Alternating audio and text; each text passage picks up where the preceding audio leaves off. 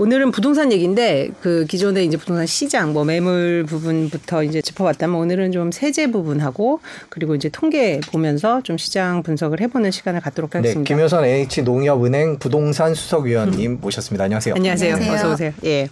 세금 개편을 바로 여쭤보겠습니다. 네. 이번 세제 개편안 어떤 것들이 있는지 좀 먼저 소개를 네. 좀 해주시죠. 일단 부동산 관련된 세제 개편안에서 단연코 이제 돋보이는 거는 종합부동산세 네, 세제. 완화 부분이라고 할 수 있겠습니다. 2020년도 7월에 이제 부동산 종합부동산세가 갑자기 굉장히 급변하게 강화가 네. 됐었는데 음. 이번에도 만만치 않게 그 이전 수준까지 거의 완화가 되는 수준으로 이제 종부세가 좀 개편이 될 예정인데요. 크게 보면은 이제 세 가지 정도로 짚어볼 수가 있을 것 같습니다. 첫 번째로는 지금까지는 다주택자가 이제 징벌적 과세라고 좀 볼 수 있을 정도로 중과세율이 기본세율의 두 배 정도 가까이 됐는데 이제는 이제 주택 수가 아니라 주택의 가액에 따라서 세율이 결정되는 실질적으로 중과세율이 폐지되는 수준으로 이제 중과세에 대한 부분이 좀 사라질 것 같고요. 또 두 번째로는 이제 주택 그 종합부동산세 그 가액 기준이 조금 달라졌습니다. 음. 기존에는 1주택 같은 경우에는 이제 11억까지 공제가 됐던 부분이 12억 원으로 좀 상향됐고요. 네. 다주택자도 6억 원에서 9억 원으로 좀 상향된 부분이 있습니다. 네. 그리고 기본세율도 조금 완화가 됐는데요. 어 0.1에서 0.3% 정도 전체적으로 인하가 되기 때문에 어 이제 다주택자가 가장 큰 좀 혜택을 볼 수 있는 게 중과세율도 폐지가 폐지가 된 데다가 기본 세율조차 좀 낮아지게 되다 보니까 두 가지 모두에 조금 효과를 노려서 1주택자보다도 좀 더 큰 폭으로 세금이 감면되는 효과가 좀 있을 것 같습니다. 자, 다주택자들한테 이렇게 혜택을 주는 의도가 뭐라고 보십니까? 어, 지금까지 사실 뭐 올해 고지서 받으신 분들은 아시겠지만 네. 서울에 주택 두 개 정도 있으면 거의 1억 원 가까이 음. 되는 종합부동산세가 좀 나왔었거든요. 네. 그러니까 좀 급하게 오른 부분은 있긴 했었습니다. 음. 이게 세율, 세율뿐만 아니라 뭐 공정 시장 가액 비율도 거의 95%까지 그쵸. 시가도 오르다. 보니까 음. 그냥 일반적인 그 월급쟁이들이나 아니면 오랫동안 사신 이제 노인분들 같은 경우는 종부세가 감당하기 힘들 정도로 좀 많이 나오다 보니까 이제 그런 부분도 하나 있고요. 또 하나는 지금 서울에 주택 하나를 가진 사람들보다 뭐 수도권에 두세 채 가진 분들이 오히려 종부세를 더 많이 내게 되는 구조도 있었거든요. 주택 수로 하기 때문이죠. 네. 예. 그래서 그런 부분이 조금 불합리하다라는 판단 때문에 어 약간 이제 다주택자보다는 주택 전체 가액으로 뭐 기준을 삼는 쪽으로 좀 방향을 튼 것 같습니다. 음, 그렇게 보시면 의원님께서는 이렇게 주택 수 기준에서 이런 합산 금액으로 변경하는 게 좀 공정성 측면에서는 더 타당하다고 보시나요? 어떤가요? 또 외국 예산은 네. 어떻고? 예. 음. 이제 보유세 같은 경우 저는 네. 일단 가장 좀 아쉬운 부분은 음. 사실 이제 5월에 양도세 유예 완화가 있었잖아요. 네. 그래서 다주택자분들 같은 경우에는 이제 보유세가 너무나 좀 크게 부담이 되다 보니까 네. 어, 일부의 절세 매물로 시장에 매물들을 출하시켰었는데 그 1년 동안 만이라도 사실 보유세에 대한 완화 시그널을 좀 주지 않고 음. 계속해서 민간 물건들이 시장에 나올 수 있었으면은 좀 좋았을 것 같다라는 생각을 좀 네. 많이 했는데 음. 그게 이제 얼마 되지 않아서 보유세까지도 완화하는 방향으로 좀 가다 음. 보니까 이제 다주택자들도 절세 매물들을 다시 좀 버티기 걷어- 쪽으로 아. 이제 걷어들이는 그런 이제 수요 어, 보유자들도 많이 생기다 보니까 이제 그런 부분들이 좀 제일 아쉽기도 하고요. 네. 그리고 또 하나는 지금 이제 다주택자들은 분명히 이제 주택 수에 따라서 조금 더 이제 보유세를 많이 부담해야 되는 부분도 있긴 한데 지금 또 갑자기 너무나 크게 일반 세율도 줄이면서 중과세를 폐지하는 수준까지 좀 오다 보니까 그 부분이 좀 너무 갑자기 또 완화가 되지 않았나 싶은 생각이 있었습니다. 근데 또 오늘 뉴스를 보니까 공정시장가액 비율을 또 80%에서 60% 수준까지 또 낮추겠다라는 얘기도 나와 서 이런 걸로 좀 수급 조절을 하려고 하는 좀 취지가 아닌가 좀 생각을 해보긴 합니다. 뭐 오른 것도 굉장히 가파르게 진행이 됐고 또 네. 다시 이제 뭐 정상화인지 어떤지 모르겠습니다만은 이제 현 정부에서 쓰고 있는 단어는 정상화인데 그것도 조금 가팔라서 어떤 세제로 인한 시그널을 주고 시장이 변화하기를 기다리는 데는 좀, 좀 아쉽다. 그런 부분을 지적을 하신 거죠. 네. 그러니까 양도세를 유예했다라는 얘기는 매물을 내놓으세요. 네. 네. 그러니까 우리 집값을 조금 잡아봅시다. 정상화 시켜보 이 취지인데 네. 들고 있어 있을 때 내는 세금을 줄이니까 다주택자들은 굳이 안 내놓아도 그렇죠. 되는 상황을 만든 거 아닌가요? 그렇죠. 몰랐을 리 없는데 네. 그러게요. 그래서 무슨 의도가 있을까요? 그래서 저는 지금 약간 양도 이제 매물도세 좀 잠김 현상이 있었고 물론 물론 최근에는 이제 오히려 이제 매수 우회 시장이 됐지만은 그러면 이렇게 되면 시장에 좀 혼선을 주지 않을까 하는데 지금 이 좀 평가를 하신다면 어때요? 지금은 이제 저희가 이제 그런 그럴 것이다라고 생각을 하는데 실제로 시장이 그렇게 좀 움직일 것 같은지 어떻게 보시는지. 어, 이제 수요자들의 입장에서는 이번에 완화되는 이 정책들이 전부 통과를 해서 모든 것들이 개편이 된다고 생각하지는 않는 것 같습니다. 네. 일단은 지금 여소야대 국면에서 음. 어, 이게 어느 정도는 수정 보완돼서 통과가 될 거라고는 음. 생각하고 있지만 이번이 아니라 이제 다음 국회가 좀 바뀌었을 때 음. 이제 여소야대 국면이 조금 어, 밸런스가 맞춰졌을 때는 종부세가 이, 이 정도까지 완화되지 않을까 하는 이제 예상이 될 수 있는 부분은 있어서 음. 어, 입지가 좀 떨어지는 곳에 다주택자들을 좀 여러 채 갖고 계시는 분들은 또 주택 가격이 지금 약간 고점이라는 인식은 있다 음. 보니까 계속해서 이제 매각을 진행하려는 분들도 여러분 계시긴 한데 음. 입지가 좋은 곳에 이제 여러 채를 갖고 계신 분들은 그냥 이제 버티기로 음. 들어가는 것이 더 낫지 않을까 하는 생각들을 좀 더 많이 하시는 것 같아요. 음. 이게 이 종부세 세율도 조 정하고 뭐 이렇게 음. 조정하면 대상자가 지금 한 100만 명 정도 지난해 기준으로 되는 것 같은데 맞죠? 그 정도 되죠. 그럼 그분들이 대부분 다 종부세가 이제 좀 줄어든다 이렇게 볼 수 있는 건가요? 네, 종부세도 줄어들고 네. 그리고 이제 그 금액 자체가 조금 낮아지다 보니까 네. 대상 자체 안 되는 분들도 좀 많이 생길 것 같습니다. 아 대상에서 네. 내려가는 빠지는 그러니까 분들도 원래는 네. 종부세 내는 대상이었는데. 예. 그러면은 이번 개편안이 결국은 부동산 시장에 어떤 영향을 줄 것인가가 제일 관심인데 그러면 좀 내놓던 매물을 철회하고 오히려 어, 어떨까요? 그러니까 지금 시장이 워낙 또 이제 둔화되고 있어가지고 매물이 네. 실종, 거래량 거의 거래 없고. 예, 실종되고 있어서 이 지금 이렇게 그 양도 보유세 완, 주, 주, 저 혜택을 준 거 그리고 지금 이렇게 종부세를 어, 급진적으로 떨어뜨린 것이 어떤 영향을 줄지 어떻게 분석하십니까? 일단은 이제 양도세 유예 완화가 됐지만 어쨌든 이제 다주택자에 대한 양도세 중간은 여전히 남아 있는 상태고 네. 또 취득세 또한 다주택자는 굉장히 높은 취득세를 부과받기는 하잖아요. 네. 그래서 일단은 이제 주택 수를 작년에 이렇게 좀 종부세가 획기적으로 개편이 됐다면 이제 추가적인 매수세가 좀 많이 붙었을 텐데 시장이 그런 분위기는 아니긴 합니다. 그냥 주택이 뭐 한 채 있거나 좀 투자 목적으로 보시는 분들도 이번 기회를 뭐 활용해서 뭐 종부세가 이렇게 완화되니까 주택을 더 매입하자 하기에는 금리 인상에 대한 부담감이 확실히 좀 높긴 해서요. 큰 이자를 부담하고까지 여러 채 늘리려는 그런 매수세는 사실은 지금 없는 상황이고요.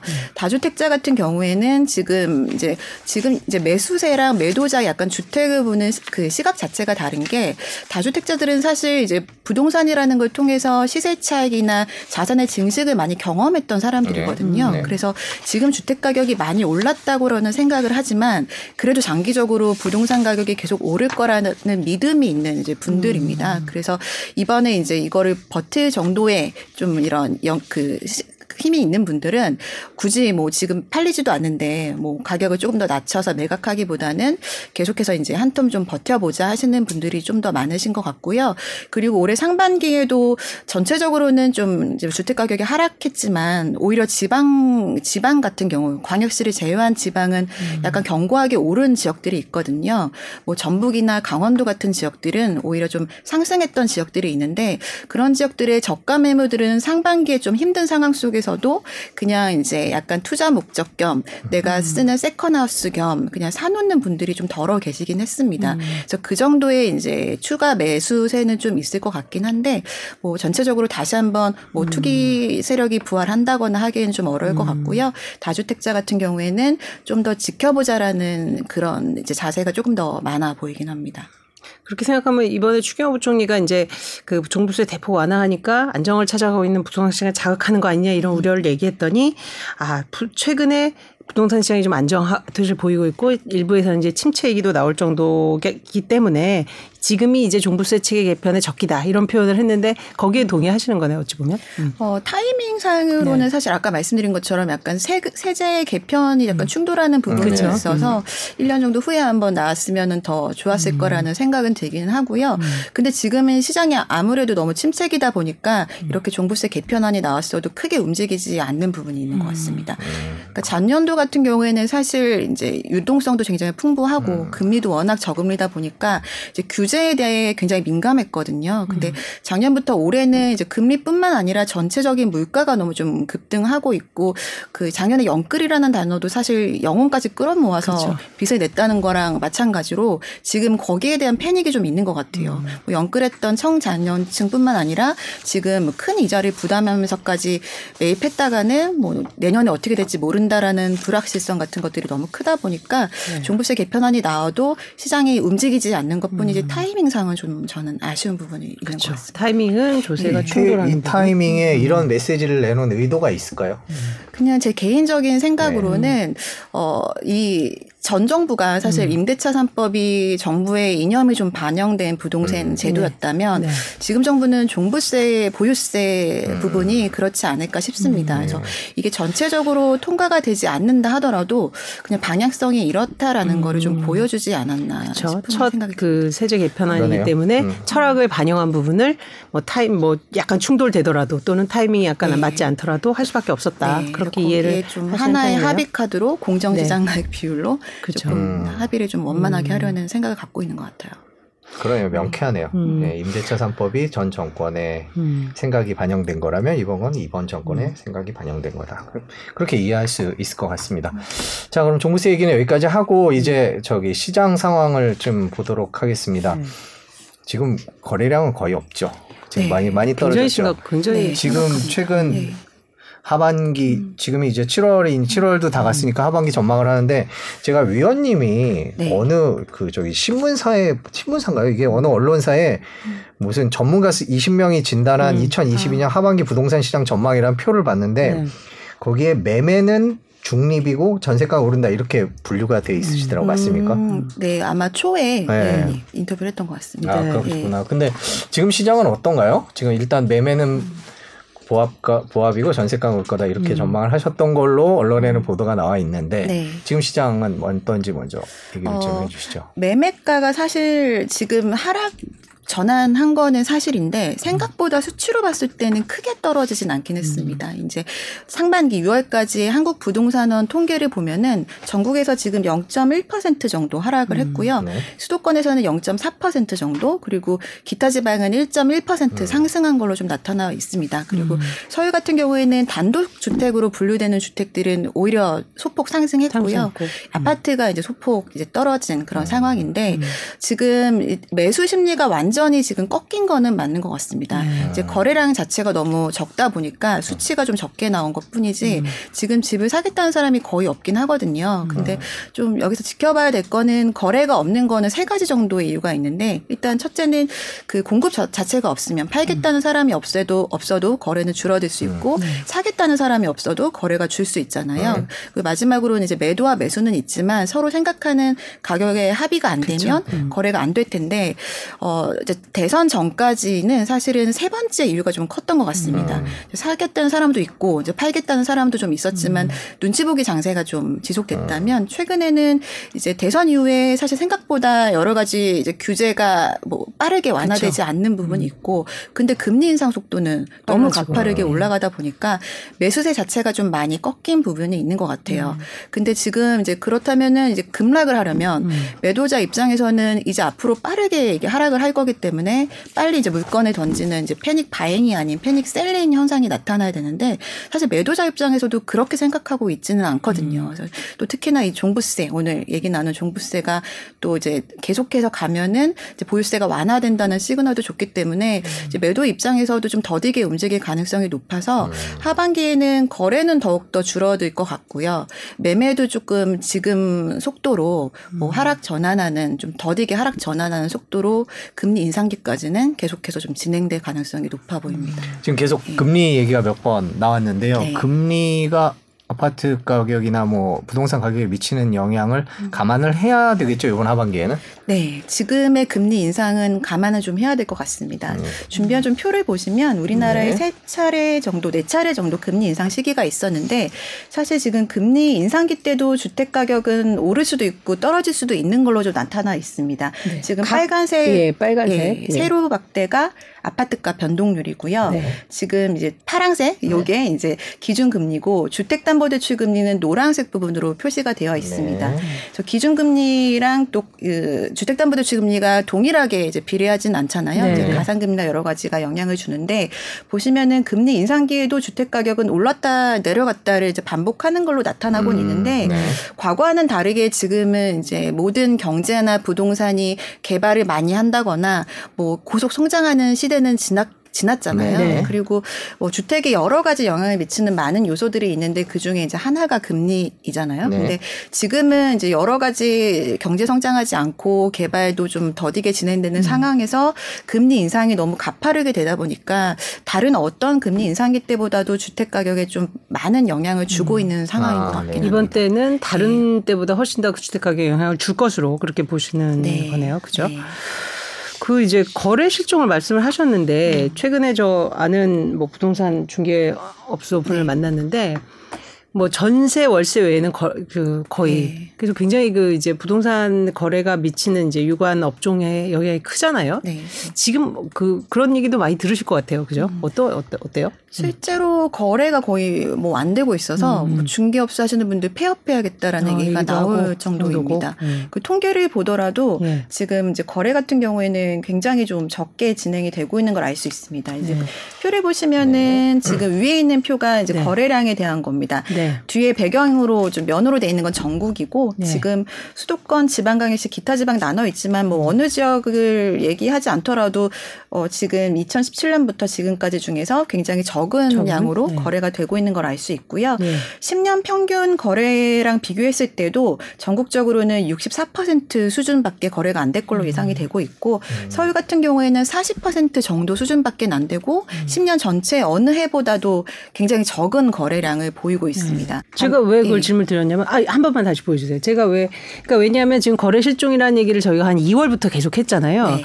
근데 지금 말씀하신 대로 이게 아까 이제 매, 매, 매물이 그러니까 패닉 셀링은 또 나오지 않을 거고 그죠? 네. 그러다 보니까 이제 여러 가지 종부세나 이런 시그널이 그럼 결국 거래는 계속 더 안 될 거고 그러면 이렇게 거래 실종이 거의 1년에 걸쳐서 계속 지속이 되면 네.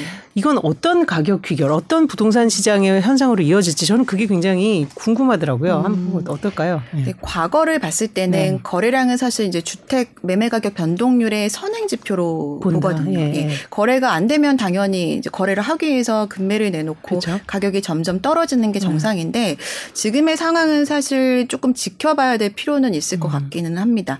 이제 매도 입장에서는 이제 최근에 이제 부동산 가격을 급등했던 거를 이제 경험을 해- 하다 보니까 음. 네. 지금도 이렇게 가격이 떨어졌어도 여전히 굉장히 차익이 많은 상황이긴 하거든요. 그래서 여기서 어느 정도 수준까지 가격을 낮춰서 팔지 거기에 대한 거는 경제 상황과 좀 귀결이 될 수 있을 것 같은데 금리뿐만 아니라 지금 경제가 굉장히 좀 불안정하잖아요. 그렇죠. 예, 예. 그게 뭐 경제 폭락이 될 거라고까지 얘기가 나오고 있는데 그 수준에 따라서 조금 다를 수는 있을 것 같습니다. 부동산을 팔더라도 사실 다른 자산에 투자할 곳이 있다면은 뭐 부동산을 좀더 빨리 매각을 할 수는 있겠지만 사실 지금 가장 잘 버티고 있는 게 여러 가지 자산 시장 중에서 부동산이기도 하거든요. 그래서 쉽사리 또 이렇게 뭐 양도세를 내면서 매각을 하기에도 좀 결정하기에는 어려운 부분은 있어 보입니다.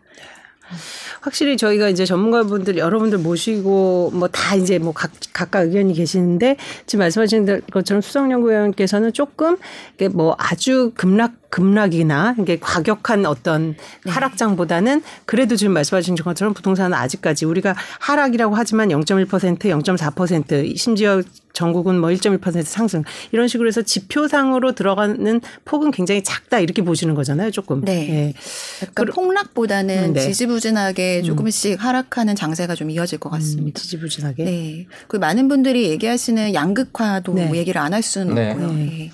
네. 음. 양극화 지방 서울 다르고 네. 서울 안에서도 지역 다르고 지금 상황이 어떻습니까? 지금? 지금 양극화는 굉장히 다양하게 진행이 되고 있는데요. 네. 지금 이제 서울 보시는 거는 서울 평균 매매 가격이랑 중위 매매 가격입니다. 네. 근데 2021년부터 확실히 이제 평균 매매 가격이 중위 가격보다 가파르게 올랐거든요. 굉장히 크게 벌어지고. 의미하는 바가 뭐죠? 네.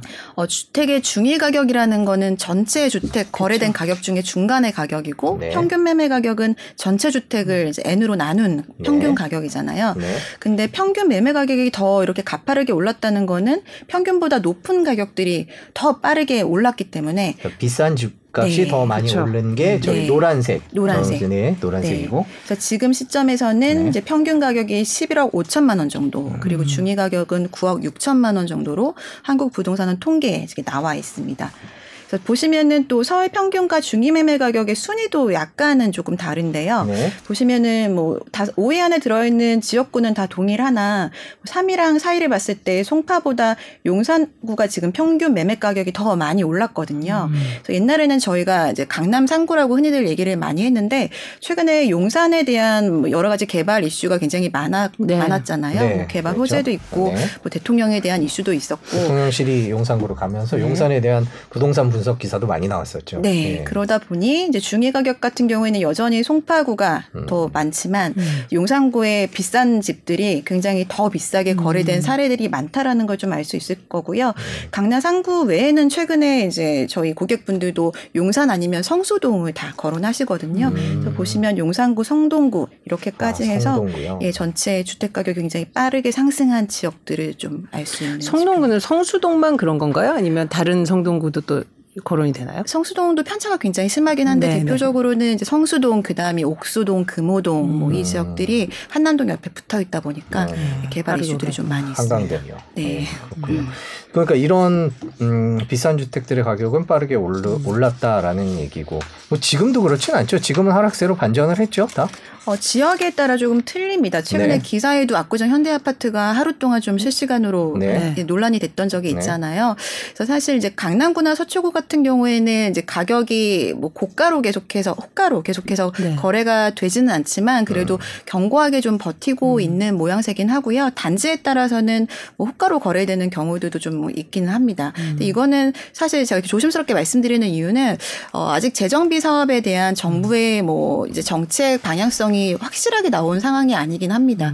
지금 뭐 강남이나 용산 그리고 보시는 아까 봤던 여러 지역들은 재정비 사업에 대한 이슈들이 좀 많이 있는 지역들이거든요. 그래서 그 재정비 사업의 규제 완화가 어느 정도 수준인지 그리고 8월에 8월에 국토부에서 나올 그 정책 공급에 대한 로드맵에서 거론되는 좀 빠르게 진행되는 지역으로 거론되는 데가 어디인지 따라서 또 호가로 계속해서 거래되는 지역들이 좀 있을 거는 같아요. 음. 예.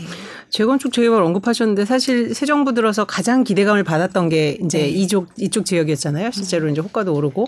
근데 그 시장도 별로 이제 주춤하고 그리고 이제 딱히 뭐 그 환호할 만한 그런 네. 그냥 규제 완화책은 나오지 않고 그래서 오히려 이쪽이 더 부진할 수도 있다. 왜냐하면 시간이 오래 걸리고 네. 이제 아파트도 이제 낡고 네. 그런 얘기도 있던데 그 부분에 대해서는 어떻게 생각하십니까? 어, 지금 이 신축이랑 구축에 대해서도요. 네, 네. 제가 자료를 한번 준비를 예. 해봤는데 사실 재건축 재개발이 각광을 받는 이유가 우리나라는 거의 전쟁 이후로 모든 주택들이 동시에 생기다 보니까 네. 오래 전에 지은 주택 위주로 인프라들이 많이 좀 구성이 됐었잖아요. 그래서 사실 입지가 가장 제일 좋은 지역들이 좋은. 재건축 대상지들이 많은데 어, 왼쪽에 보시는 초록색 그래프가 이제 구축 그러니까 30년 이상 되는 재건축 대상되는 아파트들이 다른 아파트보다 상대적으로 가격이 뭐 높은지 낮은지에 대한 겁니다. 근데 보시면 대체로는 이제 구축이 더 가격이 높게 형성이 됐는데 2018년부터 이게 좀 약간 꺾이잖아요. 네. 이때가 재건축에 대한 규제가 강화되기 음, 시작하면서 굉장히 좀 기대감이 없어졌는데 최근에 2021년, 22년 들면서 이게 조금씩 기대감이 높아지고는 있습니다. 음. 근데 지금 정부의 입장에서도 이런 규제가 좀 완화를 속도를 빨리 하고 싶을 텐데 음. 사실 가능성이 좀 낮다 보니까 이거를 어떤 식으로 시간차를 두면서 해야 될지에 대한 고심을 하고 있는 것 같고요. 가능성이 낮다는 거는 혹시 이제 자극시킬까봐 아, 건 그것보다는 이제 예. 법안에 대한 아, 그런- 국회 통과가 네네. 음. 필요한데 사실 그게 쉽지 않다 보니까 어느 정도 수준으로 해야 사회적인 합의가 이루어질지 또 네. 국회 동의가 쉽게 될지에 대한 어, 여러 가지 좀 생각들이 오가고 있을 걸로 생각을 네, 하고 네. 있습니다. 그래서 그게 8월에 어떤 수준으로 또 음. 어떻게 생각하지 못할 방법으로 또 잘 풀어 나갔을지에 따라서 음. 재정비 사업이 다시 기대감이 높아질 수도 있고 아니면은 뭐 계속해서 좀 장기간 기대감이 없어질 수도 있을 걸로 음. 보여집니다.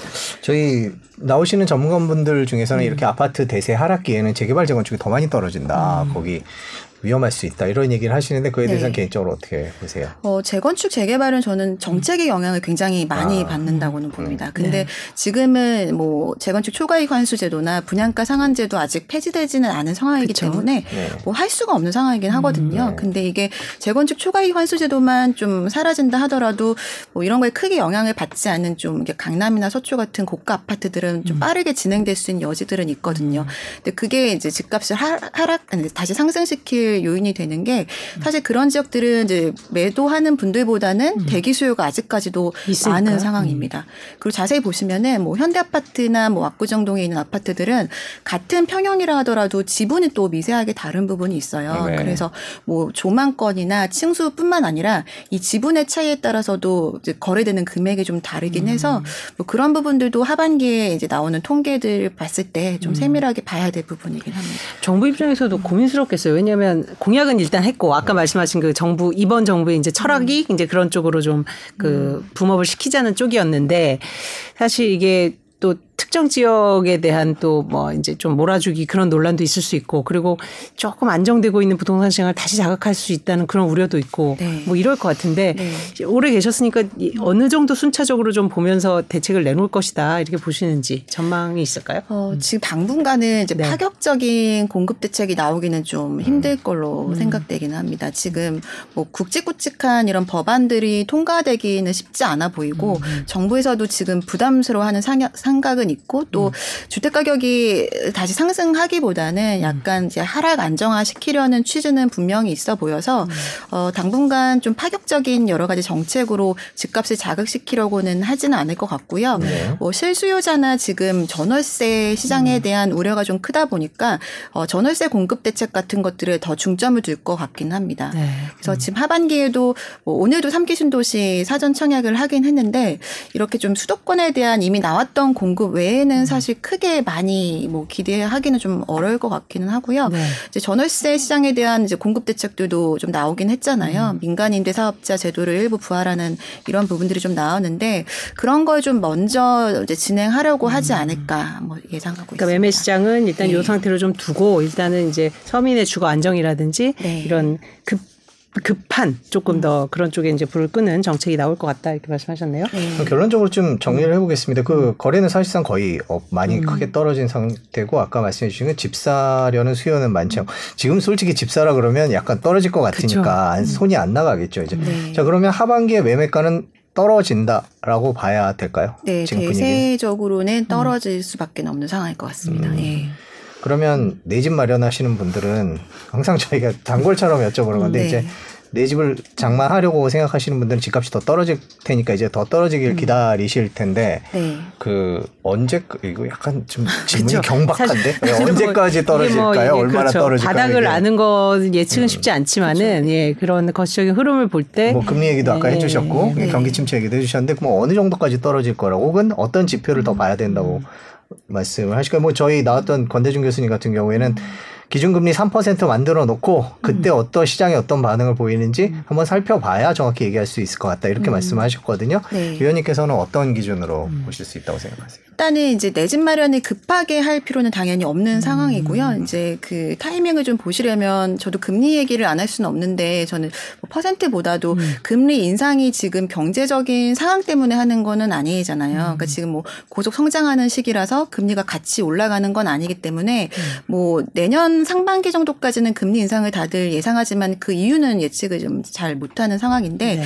어쨌든 뭐 2, 3년 이상까지 계속해서 금리가 치솟지는 않을 텐데 네.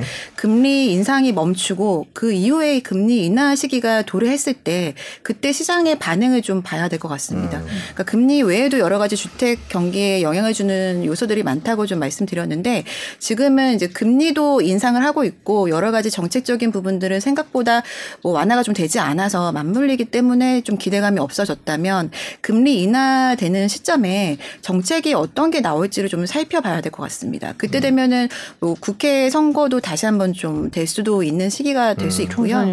예, 그때 사실 집값을 좀 자극시킬 만한 정책이라던가 또는 개발 호재 같은 것들이 좀 본격화된다면은 음. 다시 한번 상승할 수 있는 여력이 생길 수도 있을 것 같습니다. 그래서 네. 내집 마련을 하시려는 분들은 어, 금리 인하기 때 좀 살펴보시는 거를 좀 추천을 아, 금리 인상하는 시기에 좀 이렇게 살 곳을 좀 보시면서 음. 상황을 살피시라고 좀 말씀드리고 싶고요. 특히 좀 많이 떨어진 지역들, 뭐 네. 대구나 세종 또 음. 내년도에는 인천이나 대전 같은 지역들도 대구 이후에 또 많이 떨어질 수 있는 네, 지역들로 떨어지고 있더라고요 인천이. 예, 공급이 많은 지역들이거든요. 요 경기도도 일부 지역들은 많이 좀 하락할 걸로 음. 예상이 되고 있는데 그런 지역들은 좀 빠르게 뭐 생각보다 빠르게 매입을 하셔도 저는 무방하다고는 생각됩니다. 지금 네. 저희 시청자분들께서 들, 듣고 계신데 그 저희가 지금을 얘기하는 게 아니라 그 시기를 보는 건 금리가 이제 막 올라가다가 내려가기 시작할 때부터 한번 눈여겨 보자는 말씀이셨는데 네. 저희가 좀 ultra step 뭐 이 얘기하고 있는데 언제쯤 떨어질지 그러게요. 예, 음. 금리가 계속 가파르게 오르고 있습니다. 그러면 지금 이 하반기 매매 시장을 말씀을 해주셨는데 전세랑 월세 시장은 어떻게 보세요? 어, 전세, 전세도 사실 지금은 굉장히 안정돼 있는 상황인 거는 이제 맞는, 네. 맞고요. 전세 값은 굉장히 좀 거래량도 뭐 완만하고 전세 가격도 약간 인하, 매매랑 비슷하게 인하된 상황에서 멈춰 있는데 지금 뭐 다들 말씀하시는 것처럼 월세 거래가 많아지는 부분이 조금 주의할 부분인 것 같습니다. 네.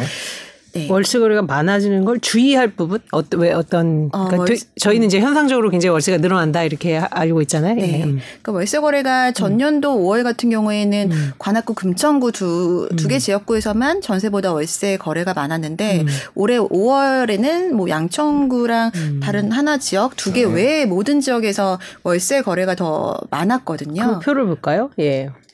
네, 지금 보시면은 예. 그러네요. 그러니까 옛날에는 관악구하고 금천구만 월세 거래가 더 높았다면 지금은 네. 이게 지금 다 월세 비중이 더 높은 예, 지금 거죠? 현재 높은 현재, 지역들입니다. 예. 그래서 이게 올해 5월에 이제 월세 비중이 굉장히 높아지고 계속해서 이제 음. 쭉 이어지고 있는데 네. 월세 보증이 높은 거를 좀 주의하라고 말씀드린 음. 이유는 지금 높은 지역들을 보시면 네. 뭐 관악구, 동대문구, 중로구 이런 순서들로 지금 60% 이상이 월세가 네. 높은 거잖아요. 네. 근데 좀 자세하게 들여다 보면은 뭐 비아파트들이 더 월세 전환이 좀 빠르고요. 업무 밀집 지역이거나 1인 가구들이 많이 거주 하는 지역들이 월세 전환이 더 빠릅니다. 음. 사실 우리나라의 전월세 전환율이라는 게 기준이 있거든요. 네. 그래서 기준 금리의 2% 정도를 더한 거니까 지금 수준에서는 4.25% 정도 음. 돼야 정상인데 지역에 따라서 다가구 주택 같은 경우에는 11%까지 나오는 지역들도 있습니다. 그러니까 전세에서 월세를 전환할 때 그만큼 월세 가격을 전세로 두는 것보다 더, 더 많은 주거 비용을 거죠? 네. 부담한다는 거죠. 근데 이제 우리는 전세 대출 금리가 뭐 6% 이상까지 된 지역도 있다고 하는 데 눈에 보이는 금리가 많이 오르다 보니까 월세를 당장 선택할 수 있는데요. 사실 월세로 한 번 계약을 하면은 지금 2년, 4년까지도 거주를 해야 되잖아요. 근데 그 이전에 또 금리가 이제 만약에 인하가 된다면 전세 대출 내는 것보다 월세를 더 많이 내야 되는 상황이 될 수도 있거든요. 그래서 지금은 이제 금리 인상기이기 때문에 월세로 전환하는 속도가 굉장히 빠르지만 임차인의 입장에서는 어떤 게 더 현명할지를 조금 살펴볼 필요는 있는 것 같습니다. 지금 전세 네. 매물이 이렇게 음. 부족하거나 그러지 않은 상황인데 아까 말씀하신 그렇게 11%까지 나오는 거는 어떤 지역적인 특성이 있는 건가요? 예, 지역적인 특성들이 있고 음. 또 이제 집주인의 입장에서 이제 다가구나 연립 같은 경우는 뭐 상대적으로 좀 선택할 폭이 적다 음. 보니까 네. 뭐 집주인도 지금 종부세 이런 이유 때문에 그렇죠. 월세 전환 많이 하잖아요. 예. 그래서 월세가 좀 크게 많이 오른 지역들이 그렇죠. 지금까지는 있는 상황입니다. 근데도 이제 임차인들은 아직 지금 금리를 생각하면 차라리 월세로 전환하는 게 더 유리하다고 생각하는데 그럴 때는 그, 그 비, 저- 저- 전월세 전환율 하고 금리로 인한 향후 뭐 2년간의 그런 추가 부담금을 이제 비교를 해보는 말씀이시죠. 그죠? 예. 저희 작가님이 써주신 질문 중에 음. 네. 전 서울 24개구 아파트 값이 전부 하락세로 돌아선 거 맞죠? 어, 부동산원에 따르면. 예, 네, 그건 맞죠. 맞습니다. 예. 근데 유일하게 서초구는 아니라고 얘기를 하던데 네. 서초구가 아닌 특별한 이유가 있습니까? 이건 진짜 궁금한 건데. 어, 네. 서초구, 그러니까 그 여러 가지로 저도 살펴봤는데요. 네. 일단 전체 거래 중에서 서초구의 거래가 압도적으로 많기는 했습니다. 음. 상반기 때. 상반기 예, 때. 전체 거래가 뭐 아파트가 제 기억으로는 한 7, 800건 정도 거래가 됐는데 그 중에 네. 100건 정도가 이제 서초구에서 거래가 됐고 그 다음이 노원구, 강남구 음. 순서거든요. 그러니까 지금 매물이 많이 나와도 사실 입지가 좋은 지역들 위주로 거래가 좀 되고는 있는 부분이 있고요. 음. 서초구 같은 경우에는 이제 학군적인 이슈도 있고 뭐 개발 호재가 좀 많이 있는 편입니다. 뭐 음. 방배 재건축을 비롯해서 여러 가지 재정비 사업들이 네. 좀 많이 진행이 되고 있고요. 또 이제 강남구랑 비교했을 때는 강남구는 지금 두 개의 동이 토지거래 허가 구역으로 지정이 되어 있다 보니까 거래에서 좀 자유롭지 못한 부분이 있거든요. 음. 근데 서초구는 하나도 들어가 있지 않는 부분도 있어서 그건 좀 다양한 이유로 좀 아직 견고하게 버티고 있지 않나. 근데 뭐 지금 아까 말씀해 주신 대로 이렇게 거래 떨어지고 금리 계속 오르면 뭐 거기도 마지막으로 다시 하락세로 돌아설 여지는 얼마든지 있는 거죠. 그죠? 그렇죠. 전체적으로 봤을 때는 이제 네. 그럴 수도 있다고 음. 봅니다. 음. 예. 음. 아, 그냥 갑자기 거기만 저 지난번에도 저희가 자료를 보는데 음. 서초공은 그렇길래 왜 그런가 해서 여쭤봤습니다. 네. 그 거 아파트 증여 얘기를 잠깐 네. 음, 해볼게요. 저희가 뭐 지난번에도 말씀을 드렸는데 지난 5월 아파트 증여 건수가 830건으로 올 들어서 최대치를 기록했다. 네, 그렇죠. 뭐 주목할 만한 그런 게 있나? 이게 뭐 어제 오늘 얘기는 아닌데 요즘에 또 다시 늘어난 것 같기도 그렇죠. 했어요. 사실 이제 증여가 는다는 말은 꾸준히 있었는데 이제 이게 통계로 네. 잡힌 거죠. 이제 5년 만에 2.5배 늘었다. 네. 직계 가족 재산 증여 같은 경우 역대 네. 최대. 네. 결국 그동안 쭉 그렇게 현상이 바, 저기 드러난 거죠. 그죠? 예. 근데 이게 증여 거래 자체가 늘어난 건 아니고 증여의 비중이 늘어난 네. 증여의. 비중. 예. 네. 매매가 좀 워낙 안 되다 보니까 증여 비중이 좀 돋보였던 부분도 있는 것 같고요. 음. 표를 보시면 지금 2021년, 22년도가 굉장히 압도적으로 증여 비중이 높아지기는 했습니다. 2020과 2021. 예. 좀 저희가 세금 세금 영향도 있겠네요. 그러면. 잘안 보여서 예, 예, 세금의 영향도- 작아서 보시는 분 들이 네. 잘안 보실 것 같아서 그림 설명을 잠깐 간단하게 드려볼까요? 네, 지금 뒤에 면으로 되어 있는 게 전국 증여 비중 추이고요. 네. 눈에 잘 보이는 빨간색 부분이 서울의 증여 비중 네. 그리고 초록색이 수도권 그리고 네. 노란색이 기타 지방 지방 광역시인데 네. 서울과 수도권이 지금 19년도부터 이제 증여 비중이 굉장히 높아진 걸로 좀 보여지고 빨간색, 있습니다. 초록색. 초록색. 네, 예. 빨간색, 초록색. 네. 근데 작년까지는 사실 주택 가격이 너무 급등을 하다 보니까 네. 하루라도 쌀때 음. 증여를 하자라는 분들이 좀 많으셨어요. 네. 그래서 이게 세금적인 부분보다는 주택 상승기에 좀 증여를 많이 했던 걸로 좀 더 여겨지고요. 네. 올해는 사실 이게 이제 세금에 대한 부분들이 더 큰 것 같습니다. 음. 이 양도세 유예 완화도 있긴 하지만 잘 이게 거래가 되지 않다 보니까 증여로 돌 이렇게 돌아서신 분들이 많은 것 같고요. 또 네. 눈에 띄는 부분은 이, 이 밑에 큐를 보시면 네. 증여 비중이 가장 서울에서 높았던 지역들인데 네. 2021년까지를 보시면 뭐 강남구, 서초구, 송파구 같은 강남 3구나 목동이 있는 양천구, 뭐 용산구 이런 지역들인데 네. 올해 처음으로 노원구, 도봉구가 그러네요. 예, 네. 2위, 3위로 증여 비중이 좀 이거 어떻게 높아졌어요. 어떻게 해석할 수 있을까요, 이거? 그러니까 이 네. 노원구 도봉구는 사실 전년도에 뭐 영끌이나 이런 걸로 가장 거래가 많았던 지역들이거든요. 근데 올해 기사 중에 하나가 단기 보유로 이 지역들이 많이 매각했다라는 기사들도 나오고 있잖아요. 네. 그래서 작년에 좀 많이 올랐고 앞으로는 크게 오를 기대 감이 좀 없어지다 보니까 보니까, 음. 뭐 매매가 아니면 증여 쪽으로 이제 좀 하- 진행하지 않았나. 굉장히 예. 특이한 현상이네요. 그죠? 예. 최근에 보면 그냥 네. 그냥 뭐 크게 의심 안 하고 아 뭐 강남 3구가 제일 많으려니 했었는데 지금 보니까 도봉구가 오히려 강남구가 노원구가 7위 안에 없네요. 음. 예, 예. 올해는 그렇습니다. 그러니까 그건 다 이전에 또 했다는 걸 수도 있겠네요. 진행이 이미 다 했다. 아 이미까지는 아니어도 예. 그 전에 이제 누적 건수가 있었다. 꽤 네. 있었다. 그 증여 부분은 사실 하반기 때 더 많이 진행될 가능성이 좀 있습니다. 이번에 그 세제 개편안 중에서 음. 네. 그 양도세 2월 과세에 대한 부분이 있거든요. 네. 그래서 양도세 2월 과세라는 게 이제 증여를 하게 되면은 음. 이제 증여자가 수중자한테 증여를 함으로써 취득가액이 현재 시점으로 바뀌잖아요. 네. 그래서 이 수중자가 매각을 할 때는 취득가를 이제 이게 과거의 것이 아니라 이제 이번에 증여받았던 거를 취득가로 할수 있기 때문에 뭐 양도를 하게 되면 차익이 좀 줄어들게 음. 돼서 그걸로 양도소득세를 좀 줄여보겠다는 취지로 하고 있는데 이걸 방지하기 위해서 어 증여를 받고 나서 5년 내에 거래를 하게 되면은 지금 취득 그 지금의 이제 증여 취득가가 아니라 과거의 취득가를 가져다가 쓰게 되어 있거든요. 음. 근데 이게 이번에 5년이 아니라 10년으로 아. 늘리는 게 개편안에 들어가 있습니다. 네. 그래서 사실상 이렇게 되게 되면은 10년이란 너무 긴 세월이기 때문에 음. 뭐 이런 거를 생각하고 증여를 할 수는 없잖아요. 음. 그래서 올해 안에 좀 증여를 하자라는 분들이 좀 많을 것 같고 좀 더 복잡한 얘기긴 한데 증여를 할 때 대출을 받고 증여를 하게 되면은 대출금 자체는 이제 양도를 한다라고 봐서 대출금은 양도 소득세를 내게 되고 대출금을 뺀 나머지 금은 금액을 증여세로 내게 되거든요. 네. 근데 지금 양도세 유예 완화가 되고 있잖아요. 네. 그래서 다주택자의 경우는 올해 음. 이 대출금을 중과세 없이 이제 이전을 할 수 있어서 음. 이 양도세 유예 완화와 증여세가 조금 적을 때 올해 안에 증여를 하는 게 좋겠다라는 판단을 하는 분들도 좀 늘어날 음. 수는 있어서 증여 비중이 늘어나는 거는 상반기에도 그랬지만 하반기에 더 큰 폭으로 늘어날 가능성도. 있어 음. 보입니다. 절세 차원이군요, 그러니까. 그렇죠. 네, 음. 올해는 뭐 지금 세무사분들한테 이런 부분까지 다 파악을 해서 그 플랜을 짜줘야 되는 거잖아요, 그렇죠? 저 자산 연구위원님 네. 상담 예. 하시는 경우가 있죠. 네, 그게 저희는 그게 세무사 따로 있기는 네. 한데 네. 물어보시는 분들이 계시죠. 클라이언트들이 와서 물어보거나 네. 그럼 확실히 그 세금이나 그런 문제, 타이밍 이런 거에 민감한 반응을 보이시나요, 실제로? 다 어, 예, 이제 주택을 매수하시는 이제 분들 같은 경우에는 음. 주택의 가격 시점이나 타이밍을 더 많이 보시지만 네. 이미 자산이 좀 많으신 분들은 아무래도 최근에 세금이 뭐 여러 가지 세금이 다 많이 오르다 보니까 절세에도 민감한 부분은 그렇죠. 있긴 합니다. 음. 그러니까 다주택자들을 아무래도 많이 보실 테니 지금 이 정부의 세- 세금 주- 대책의 충돌 이런 부분도 이제 실질적으로 더 느끼실 것 같아요, 그죠? 네. 뭔가 좀 액션에 옮길 때까지 좀 기다려 주- 주고 저도 이제 이번에 세제 개편 보면서 그런 생각을 좀 했는데 어쨌든 그죠? 근데 그 아까 말씀하신 이제 철학 부분으로 가니까 또 이해가 되고 그죠? 음, 그런 네. 상황이네요. 그 뭐 어, 정부 정책과 관련된 음. 댓글들을 많이 달아주시고 계십니다. 음. 그 지난번에 위원님 지난번에 나오셨을 때는 음. 뭐내 집 마련 한 채는 그러니까 한채집 무주택자 네. 입장에서 시기를 정해놓지 않아도 좋다 이렇게 말씀을 하셨는데 지난번 출연 정호선 기자랑 같이 하셨는데 조금 더 시장 상황을 보는 것이 좋다 뭐 이렇게 말씀. 음.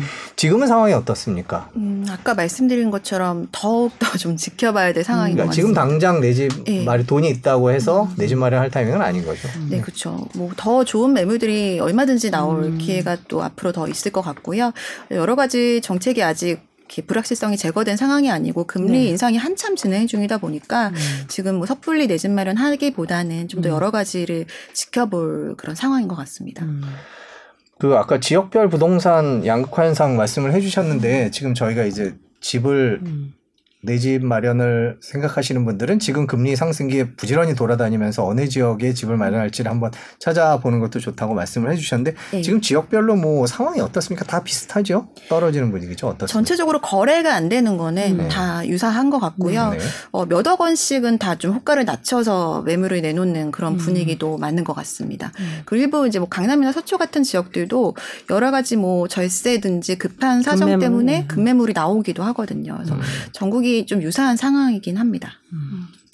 그럼 저희도 이제 부동산 방송할 때마다 그럼 기다려라. 뭐, 뭐 그렇죠. 관망해라. 뭐 네. 그런 근데 이게 그렇다고 해서 또 물론 뭐 주택 마련에 어떤 시한이 있는 건 아니지만은 그래도 이꼭 바닥을 확인할 수만은 없잖아요. 그거 네, 그렇게 네. 된다면 굉장히, 굉장히 이상적이지만 그래서 어느 정도 이러이러한 지표를 보고 이 정도면은 이제 뭐 내 집 마련을 위한 사람이면 들어가도 좋다. 음. 그런 부분은 어떤 게 있을까요? 음. 어, 내년 상반기 음. 때 한번 좀 보시면 좋을 네, 것 네. 같은데 네. 거래량이 올해 하반기에 더 줄어들 걸로 예상이 되거든요. 네, 네. 근데 아무래도 매물이 계속 적 체가 되고 음. 거래량이 계속해서 줄어들게 되면은 거래를 이제 더 하락한 금액으로 내놓을 수밖에는 없는 상황이니까 상황이. 음. 거래량 좀 추이를 지켜보면서 음. 어, 이제 여러 가지 매물이 나와 있는 사이트들에서 음. 거래 이제 하락 조금 낮은 가격들이 어느 정도 수준으로 형성되어 있는지들을 좀 확인해보고 뭐 타이밍을 잡아야 될 것 같습니다. 음. 네.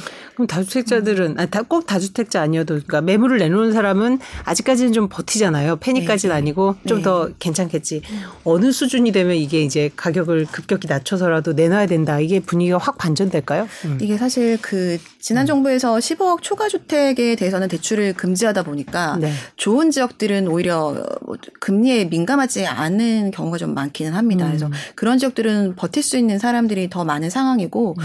어, 연끌 같은 걸 통해서 매입을 했던 작년에 많이 급등했던 지역들 특히 그 지역들 중에서 뭐 입지나 뭐 확실한 재정비 사업에 대한 호재가 없는데도 불구하고 뭐 GTX 호재라던가 음. 아니면 덩달아 좀 올랐던 외곽 지역들 같은 경우에는 좀 더 빠르게 매물을 내놓을 가능성이 좀 높아 보입니다. 음. 대출 이자가 사실 지금도 작년에 비해서 다시 이제 대출 금리를 이제 계약을 하게 되면은 두배 이상 이렇게 높게 낼 수는 있거든요. 음. 네. 그래서 그런 분들은 더 빠르게 매물이 나올 수는 있기 때문에 음.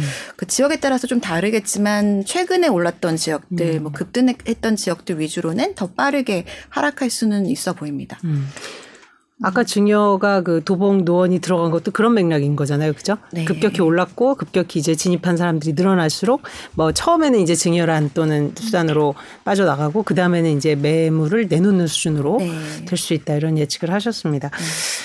그 금리 얘기를 아까 좀 해주셨는데 예를 들면 지금 정부가 금리와 관련된 각종 정책들을 내놓고 있거든요. 이제 네. 변동금리, 고정금리 옮기고 이런 정책에 대해서는 어떻게 보세요? 뭐 그렇게 쉽게 옮겨도 되나 이런 생각도 들고 그렇죠. 또 나- 사실 네. 누구도 네. 그러더라고요. 지금이야 이제 고정으로 옮겼는데 나중에 이제 금리 대세 하락기가 오면 뭐 그 부분도 물론 또 이제 한참 남았을 한참 거라는 남았지만, 소리도 네. 없어야지만 그거 어떻게 보세요? 어, 일단은 이제 정부 입장에서는 금리가 지금 음. 너무 급격하게 오르니까 다시 여러 가지 상품을 이제 내놓을 수밖에 없는 상황인 것 같은데, 음. 어, 일반적으로는 변동금리가 뭐 계속해서 금리가 좀낮 았던 시기에는 음. 변동금리가 유리했고, 네. 또 처음에 금리를 설정할 때는 대부분 변동금리가 고정금리보다 낮게 설정이 됩니다. 음. 왜냐면 이제 금융권 입장에서도 변동되는 거는 리스크가 어느 정도 그렇죠. 있기 때문에 고정금리를 더 높게 책정을 할 수밖에 없는데 말씀하신 것처럼 금리 인하기 때는 이게 또 역전될 수 있기 때문에 그런 부분들을 생각하셔야 될 것 같기는 하고요. 또 요즘에 안심 전환 대출 같은 얘기들도 많이 나오고 네, 네. 또 변동해서 고정으로 갈아타려고 하시는 분들도 계시는데 그럴 때는 또 은행에서 금리 를 결정할 때 기준금리 외에 가상금리 같은 것들을 설정하잖아요. 네. 근데 기준금리는 지금 더 올랐지만 그 전에 했을 때가 전에 이제 금리 설정했을 때 가상금리가 더 높을 수는 있습니다. 그래서 그런 걸 한번 살펴보고 뭐 금리를 좀 옮겨야 되는 부분도 있고요. 또 다시 이제 전환해서 대출을 받게 되면은 지금은 금리도 중요하지만 사실 대출을 얼마나 많이 받느냐도 그 하나하나 차주분들의 경쟁력이 될 수 있거든요. 네, DSR 같은 예, 게 근데 있군요. 다시 대출을 받게 되면은 DSR 때문에 오히려 전에 받았던 대출 금액보다 줄어들 수 있는 가능성도 있어서 그런 DSR부터 시작해서 여러 가지 금리에 대한 부분들을 좀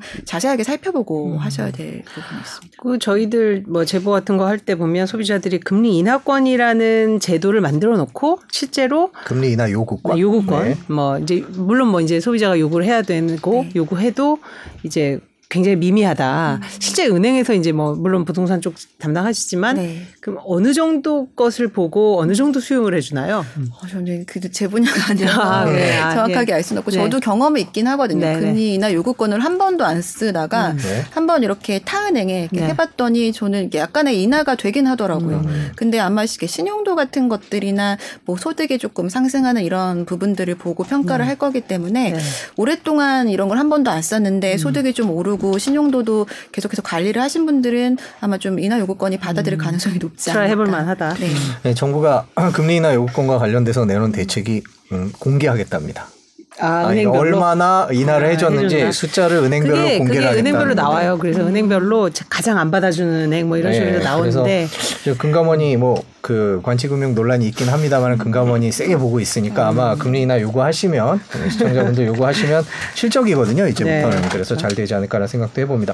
아까 했던 말씀 중에 또 저희가 이렇게 저희가 저 대본 없이 하잖아요. 네네. 지금 이렇게 뭐든지 여쭤봐도 대답을 해주시니까 저희가 너무 감사한데 저기 아까 전세 월세 얘기를 해주셨어요. 그러니까 네. 전세 금리가 오르니까 그 당연히 월세가 낮고 전세는 큰 돈을 빌리니까 금리가 높을 거다라고 하지만 실제로 계산을 해봐야 된다라고 말씀을 하셨는데 네. 그게 그냥 본인이 얼만큼 빌릴 수 있느냐의 문제인가요? 아니면 지역별로 다른 건가요? 아까 말씀해 주실 때 조금 어려워서. 어, 예. 일단은 이제 전세 대출을 받게 되면 은행에서 금리를 설정을 하, 하잖아요. 네. 그게 예전보다 그것도 거의 두 배 가까이 아마 네. 많이 음. 인상이 됐을 겁니다. 네. 근데 예를 들어서 이제 전세금이 4억 원이었는데 어, 그 중에 1억을 월세로 전환할 때 지금 이제 기준이 되는 절- 전월세 전환율로는 1억 원에 4.25% 정도니까 그렇죠. 4.25가 아까 전 월세 전환율이라고 네, 말씀드렸고 그러니까 예. 그 금액이 한 425만 원 정도 되나요? 네, 그거를 12개월로 나눈 금액이 이제 1억을 월세로 전환했을 때 이제 보통 내는 월세인데 음. 그건 이제 집주인이 제시를 할 거잖아요. 그렇죠. 근데 네. 그 금액이 이 기본 금액보다 훨씬 높다면은 이게 전세를 월세로 전환하는 게 사실 대출 이자 높은 것보다 더 많은 금액을 주거 비용으로 감당할 가능성이 있기 때문에 음. 그게 이제 여러 가지 검색창에서 전월세 전환율 같은 걸 검색하시면 음. 자동으로 금액 넣으면 계산이 되긴 할 거예요. 음. 그런 거 통해서 한번 가늠을 해보시고 그게 좀 너무 부담이 월세가 더 높다라고 했을 때는 뭐 귀찮으셔서 그냥 대충 계약하시는 분들도 계시긴 하거든요. 네. 그래서 그런 거 좀 아시고 뭐 계약을 하더라도 아시고 나서 좀 비교해 보시고 결정하는 걸 좀 말씀을 드린 겁니다. 음. 그럼 지- 지금 정부가 이제 대출에 대해서 은행들한테 이제 금 그 예금 금리는 막 높이지 않고 대출 금리는 이제 즉각즉각 반영하는 거에 대해서 좀 이제 쓴소리를 했는데 그 지금 가계빚 규모 자체가 굉장히 커져 있어서 대출에 대해서 조금 strict하게 해줄 것을 했는데 지금 대출을 받으려고 하면은 현재는 어때요? 그러니까 옛날에는 굉장히 그 제한을 많이 뒀잖아요. 네. 지금 상황은 많이 그래도 옛날보다 받을 수 있는 상황인가요? 아니면은 비슷한가요? 작년 7월 정도, 7월에는 사실 대출이 거의 제한되다시피 음. 그렇죠. 예. 했는데 지금은 그렇지는 않은 상황이고요. 음, 근데 다만 DSR 강화가 이제 3단계까지 이제 강화가 됐기 때문에 음. 그 기준 안에서 이제 대출이 좀 진행이 될 거고 또 가상금리 같은 경우에는 전년도 기준금리 올랐을 때 이미 좀 많이 반영이 됐고 최근에는 이제 조금 천천히 가상금리는 올라가는 그런 분위기기는 해서 대 출금리가 사실 기준금리가 인상하는 속도보다는 조금 덜 올라가고 있기는 한것 같습니다. 예. 그러니까 뭐 정부의 규제 이제 저 어떤 입김이 먹혔을 수도 있고 뭐 어쨌든 은행 자체로도 그렇죠. 제가 시간이 많이 지났는데 저기 청약 얘기 좀 여쭤봐도 네. 네.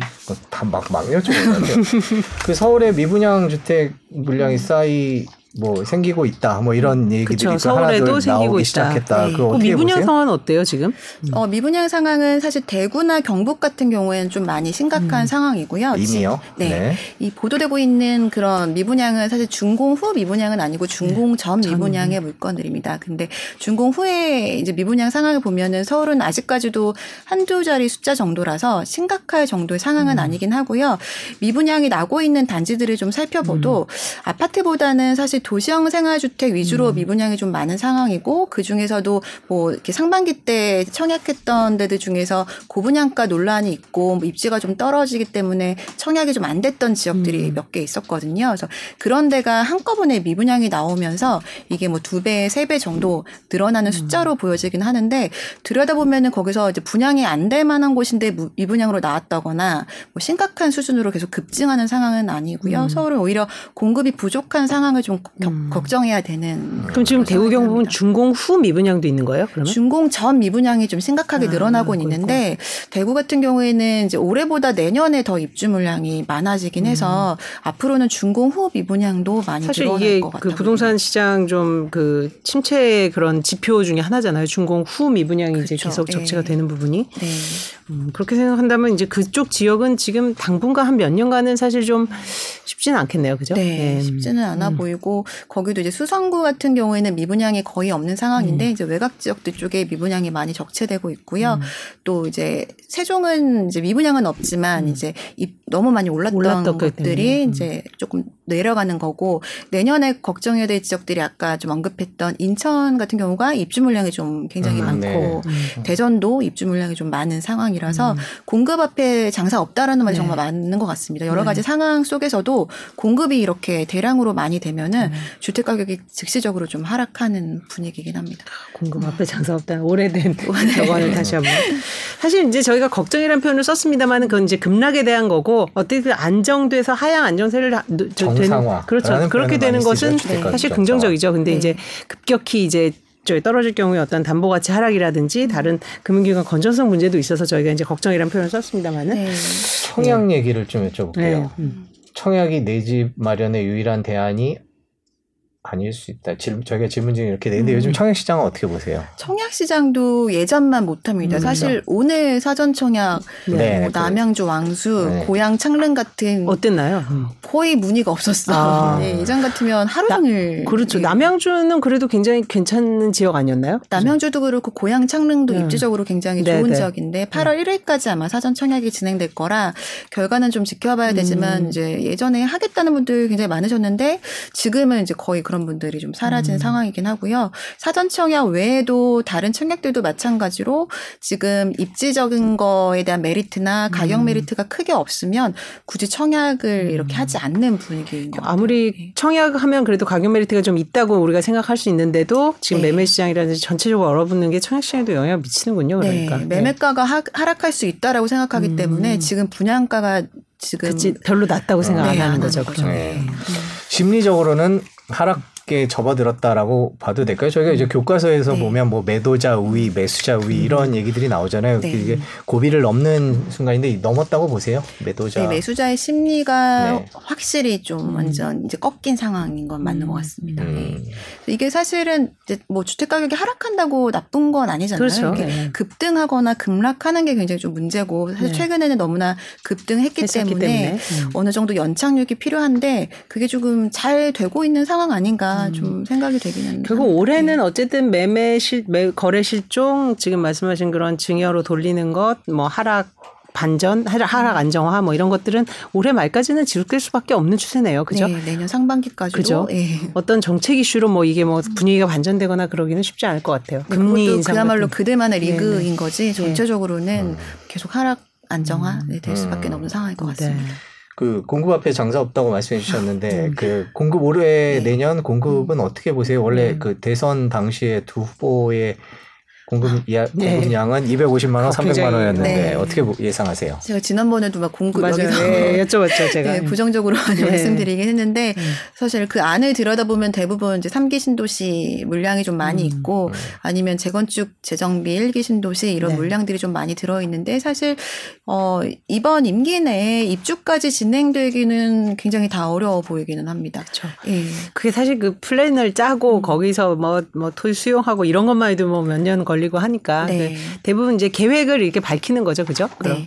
그렇게 생각한다면은 음, 지금이라도 좀 속도를 빨리 내야 네. 뭐 그래도 빠르게 공급이 될 수 있을 것 같고 서울은 음. 사실 공급 부족이 거의 좀 강력한 상향 요인이거든요. 네. 지금도 아직까지 올라간다라고 얘기하시는 분들은 음. 공급에 대한 얘기를 가장 많이 하시는데 공급 부족이 좀 심각한 상황이긴 합니다. 그렇죠. 그런 예. 근데 서울은 이제 주택 저희 저- 이제 택지 자체가 적기 음. 좀 좁기 때문에 그래서 이제 도심 뭐 재개발이라든지 뭐 여러 가지 다른 방안들이 있는데 그런 것들은 추진이 좀 속도가 날 수 있을까요?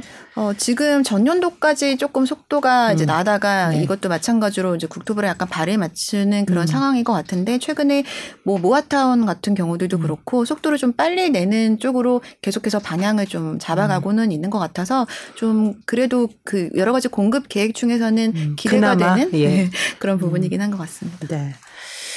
자, 그러면 이제 뭐 당분간은 조금 주춤한 상황에서 이제 사려는 사람들은 잘 보면서 기다리면서 자기가 주로 가고 싶어 하는 지역을 잘 관망을 하고 매도자들은 뭐 급하면 뭐 내놔야 될 상황인 것 같고, 그죠? 네. 예. 다주택자들은 뭐 지금 이번에 이제 세금 혜택 나오는 걸 음. 봐서 이제 자신한테 유리한 방향으로 결정을 하고 네. 그렇겠죠?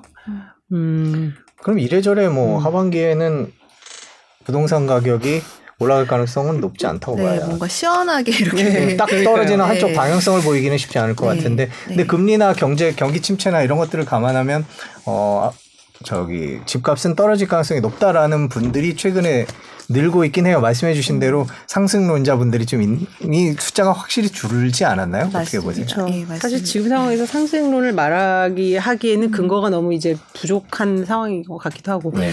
그게 전세적으로 비슷한가요? 사실 그 유동성 풀릴 때 미국 부동산도 굉장히 과열됐었잖아요. 네. 뭐 대부분 선진국들은 비슷한 상황이긴 하더라고요. 음. 뭐 미국이나 호주나 여러 가지 상황 얘기를 들어봐도 네. 뭐 급등했다가 최근에 좀 하락하는 분위기는 거의 음. 유사한 상황인 것 같습니다. 중 국도 이제 굉장히 우려 중국은 이제 부동산 우려가 굉장히 커지고 그래서 오늘 나온 소식 보니까 중국의 932조 원 규모의 주택 건설 공사가 중단된 상태다. 그래서 뭐 중산층의 자산의 한 70%가 이제 부동산에 묶여 있다 보니 심지어 뭐 결혼을 미루고 지출을 줄인다. 뭐 이런 얘기까지도 이제 오늘 좀 방송 들어오기 전에 기사에서 봤는데 네. 실제로 뭐 중국까지 뭐 보고 계시는지는 잘 모르겠지만 이게 부동산이 전체적으로 거시에 미친 영향이 꽤 크니까 네. 중국도 좀 보세요 가끔. 중국도 가끔 네. 이제 보기는 하는데 중국 같은 경우에는 주식 시장도 워낙 변동성이 크고 네, 이제 네. 중앙 정부에서 워낙 컨트롤하는 게 강하다 보니까 음. 부동산도 마찬가지로 이제 정부에서 어떻게 하는지에 따라서 되게 음. 많이 달라지긴 하고요. 오늘 그 내용은 이제 공사비에 대한 부분들도 좀 큰 것 같아요. 네. 전 세계적으로 다 이제 여러 가지 자재 같은 것들을 이제 이동시키는 비용들도 증가 하고 인건비도 많이 높아지다 보니까 공사 중단되는 데도 세계적으로도 많이 맞아요. 나오고 있는 추세이긴 하더라고요. 우리도 사실은 뭐 드러나지 않아서 그렇지 지금 인거 저 원자재값 인상이라든지 이런 부분 때문에 물론 분- 분양가 상한제를 좀 터놓기로 했지만 그것도 아직 법이 통과된 건 아니어서 네. 현장에서는 굉장히 그게 이견이 큰가요? 공사비 놓고 어때요? 어, 공사비가 좀 한 몇 달 전만 하더라도 2, 30% 올랐다고 들었는데 최근에는 적어도 40% 이상은 올랐다고 적어도 40%. 하더라고요. 그래서 네. 이게 이제 전체적인 대규모 공사뿐만 아니라 음. 그냥 내 집 하나 짓는 거에도 예전에는 평당 600만 원이면 지었던 걸 지금 뭐 900만 원까지도 음. 생각한다고 하니까 사실 대규모 공사할 때는 굉장히 부담스러운 그렇죠. 금액이긴 하죠. 예. 이게 이게 뭐 사실 뭐 1, 20%가 아니라 한 40%까지 간다면 이거는 뭐 우리가 지금 체감으로 느끼는 다른 그 생활물가 이상의 그런 비중일 텐데 네. 건설업체로서는 사실 좀 달갑진 않겠어요. 여러 가지로 시장도 둔화된 데다가 건설업체들의 요새 분위기는 어떤가요? 음. 어, 이제 공사비 증감에 여러 가지 이제 정비 사업이나 뭐 여러 가지 할 수 있는 건설에 대한 규제가 아직까지 풀리지 않은 상황이라서 건사년 같은 데서 나온 이런 하반기 전망 자료를 보더라도 좋게 보지는 않는 것 같습니다. 굉장히 그쵸. 예, 부담스러워하는 상황이죠. 그렇죠. 비용은 네. 올라가고 뭐 매매 시장 뭐 둔화되고 네. 청약 시장도 별로 좋지 않고. 수요도 굉장히 줄어든 그러니까요. 상황이고요. 네. 그러니까 부동산을 둘러싼 전반적인 산업 전체가 지금 위축되고 있는 그런 상황인 것 같아서 네. 음, 어쨌든 수요 저희들 이제 또 시청자분들은 이런 업, 그 업쪽에 계신 분도, 분들도 있겠지만은 그래도 내 집 마련을 하는 또는 이제 뭐 다주택자분들도 계실, 계실 테니까 저희가 오늘 각 그 주체별로 어떤 좀 선택을 하면 좋을지 이런 부분을 하나씩 좀 짚어봤습니다. 네, 네. 정리를 한번 마지막으로 네, 해주시죠. 자, 내 집 마련을 앞둔 무주택자분들 어떻게 하면 좋을까요? 음, 네. 정리 아까 해주셨던. 건 말씀도 네. 상관없고 정리를 좀 해주시죠. 네, 이제 내 집 마련을 이제 하시려는 분들이 전년도까지는 굉장히 급하게 좀 많이 매입을 하고자 했었는데 네. 지금은 뭐 모든 분들 느끼시겠지만 주택 가격이 고점을 찍고 하락하고 있는 추세이기는 하고요. 네. 그리고 금리 인상으로 여러 가지 이제 이자 비용이 이렇게 커지면은 어 여기에 대한 주택 구입 비용이 커지는 거나 마찬가지거든요. 그래서 지금 급하게 금리 인상기에 뭐 빠르게 내 집 마련을 하기보다는 지금 앞으로 당분간은 이제 올라가기보다는 떨어질 가능성이 훨씬 높고 그렇게 되면은 좋은 매물들이 같은 가격이라도 더 나올 가능성이 좀 많다 보니까 좀 당분간은 지켜보시고요. 금리 인상기가 이제 약간 끝나간다라는 것들이 좀 예측이 되, 는 시점에 그때 한번 좀 매입 타이밍을 보시면 좋을 것 같아요. 그렇지만 또 지금은 대출 때문에 DSR 때문에 뭐 사고 싶다고 살 수 있는 상황도 아니긴 하거든요. 네. 그래서 그 전까지는 대출에 대한 관리들 예전에는 많이 안 했었는데 본인의 이제 부채 관리 같은 그렇죠. 것들을 좀 하시면서 여력을 좀 키워나가는. 네, 네. 말씀 중에 갑자기 궁금해졌는데 리츠는 요새 수익률이 어때요? 한때는 이제 뭐 정기적으로 배당도 주고 해서 네. 이거 굉장히 질문의 스펙트럼이 아, 정말 다양하군요. 없네요. 네. 그왜 이제 그런 그, 그런 부동산 쪽 투자도 가- 고려해볼 만 하다 이런 조언도 해주셨는데 요새는 네. 어때요? 요즘에 리츠도 마찬가지로 좀 좋지는 않은 좋지는 않은 상황입니다. 상황이에요? 리츠가 네. 수익이 많이 나려면은 이제 네. 비용이 줄어들고 그렇죠. 이제 임대료가 늘어나야 되는데 임대료는 거의 늘어나지 않는 음. 상황이고 거기에 대한 뭐 이자 비용이나 토지 가격은 굉장히 많이 올랐거든요. 그렇죠. 아까 제가 중간에 뭐 올해 상반기에도 아파트 가격은 떨어졌지만 단독 주택은 올라갔다고 말씀드린 것도 땅값에 대한 음. 것들은 계속해서 올라가고는 있어서 리츠는 이제 상업용 부동산을 대체로 하고 그쵸. 있잖아요. 그래서 상업용 부동산의 토지가가 올라가 있고 떨어지지 않고 있고 또 거기에 대한 뭐 사업에 대한 이자 비용이 굉장히 늘어난 상태에서 임대료가 고정이고 음. 공사비 또한 또 늘어났기 때문에 어 이제 그 리츠를 투자하시는 분들한테 돌려줄 수익률이 과거보다 좀 당연히 낮아질 수밖에 낮아졌군요. 없는 상황입니다. 아무튼 저희가 계속 이게 수익 측면에서는 좋지 않다는 말씀을 많이 네. 드리고 하나 네. 더 여쭤봐도 네? 하나 여쭤보시죠. 네, 다시 정리하다 보니까 네. 전세 월세 전망 올해 하반기 네. 지금 전세값은 생각보다 크게 올라가지는 않을 걸로 보여집니다. 전세 수요가 갑자기 늘어나진 않고 뭐 아까 제가 전세는 보여드리지 못했지만 건세 거래는 거의 매년 동일한 시기에 꾸준하게 거래가 이루어지거든요. 있거든요. 그래서 동일한 수요자들이 나와서 거래를 하는 건데 전세값보다는 이제 월세 전환에 대한 좀 비중이 계속해서 높아지고는 있어서 전세는 생각보다 안정적일 것 같고 음. 반면에 월세 금액이나 지금 월세 보증금은 음. 오히려 지금도 많이 올랐거든요. 금리 때문에 더 오를 예, 수도 있는. 더 음. 올라갈 수 그러, 같습니다. 그렇기 때문에 아까 말씀하신 그 전월세 전환율을 좀 잘 판단해서 그냥 네. 예, 그냥 어 이거 월세가 더 낫지 않을까 금리만 보고 이렇게 판단하지 말라 이런 조언도 해주셨습니다. 네. 네. 네, 저희 댓글에 쌈님 SAM님께서 몇 번을 물어보냐고. 네, 어, 정리 차원에서 정리 차원에서 예, 다시 한번 다시 한번 여쭤봤습니다. 네. 자, 벌써 한 시간이 넘었네요. 네. 예. 오늘 하여튼 뭐 전반적으로 시장도 봤고 특히 오늘은 이제 세제 개편안에 따른 어떤 부동산 시장 영향 그리고 이 현 정부의 부동산 정책의 그 방향성은 어떻게 될지도 봤고 그리고 뭐 증여거래, 매매, 월세, 전세 그리고 뭐 리츠 또 청약 뭐 이런 것들 두루 살펴봤습니다. 오늘 시간 내주셔서 김효선 수석위원님 감사드리고요. 또 저희 이제 하반기 시장 동향 보면서 또 한번 말씀 나눠보겠습니다. 동양 맞았는지 틀렸는지 다시 한번 모시고 말씀 듣겠습니다. 오늘 긴 시간 고맙습니다. 네, 감사합니다. 감사합니다. 네.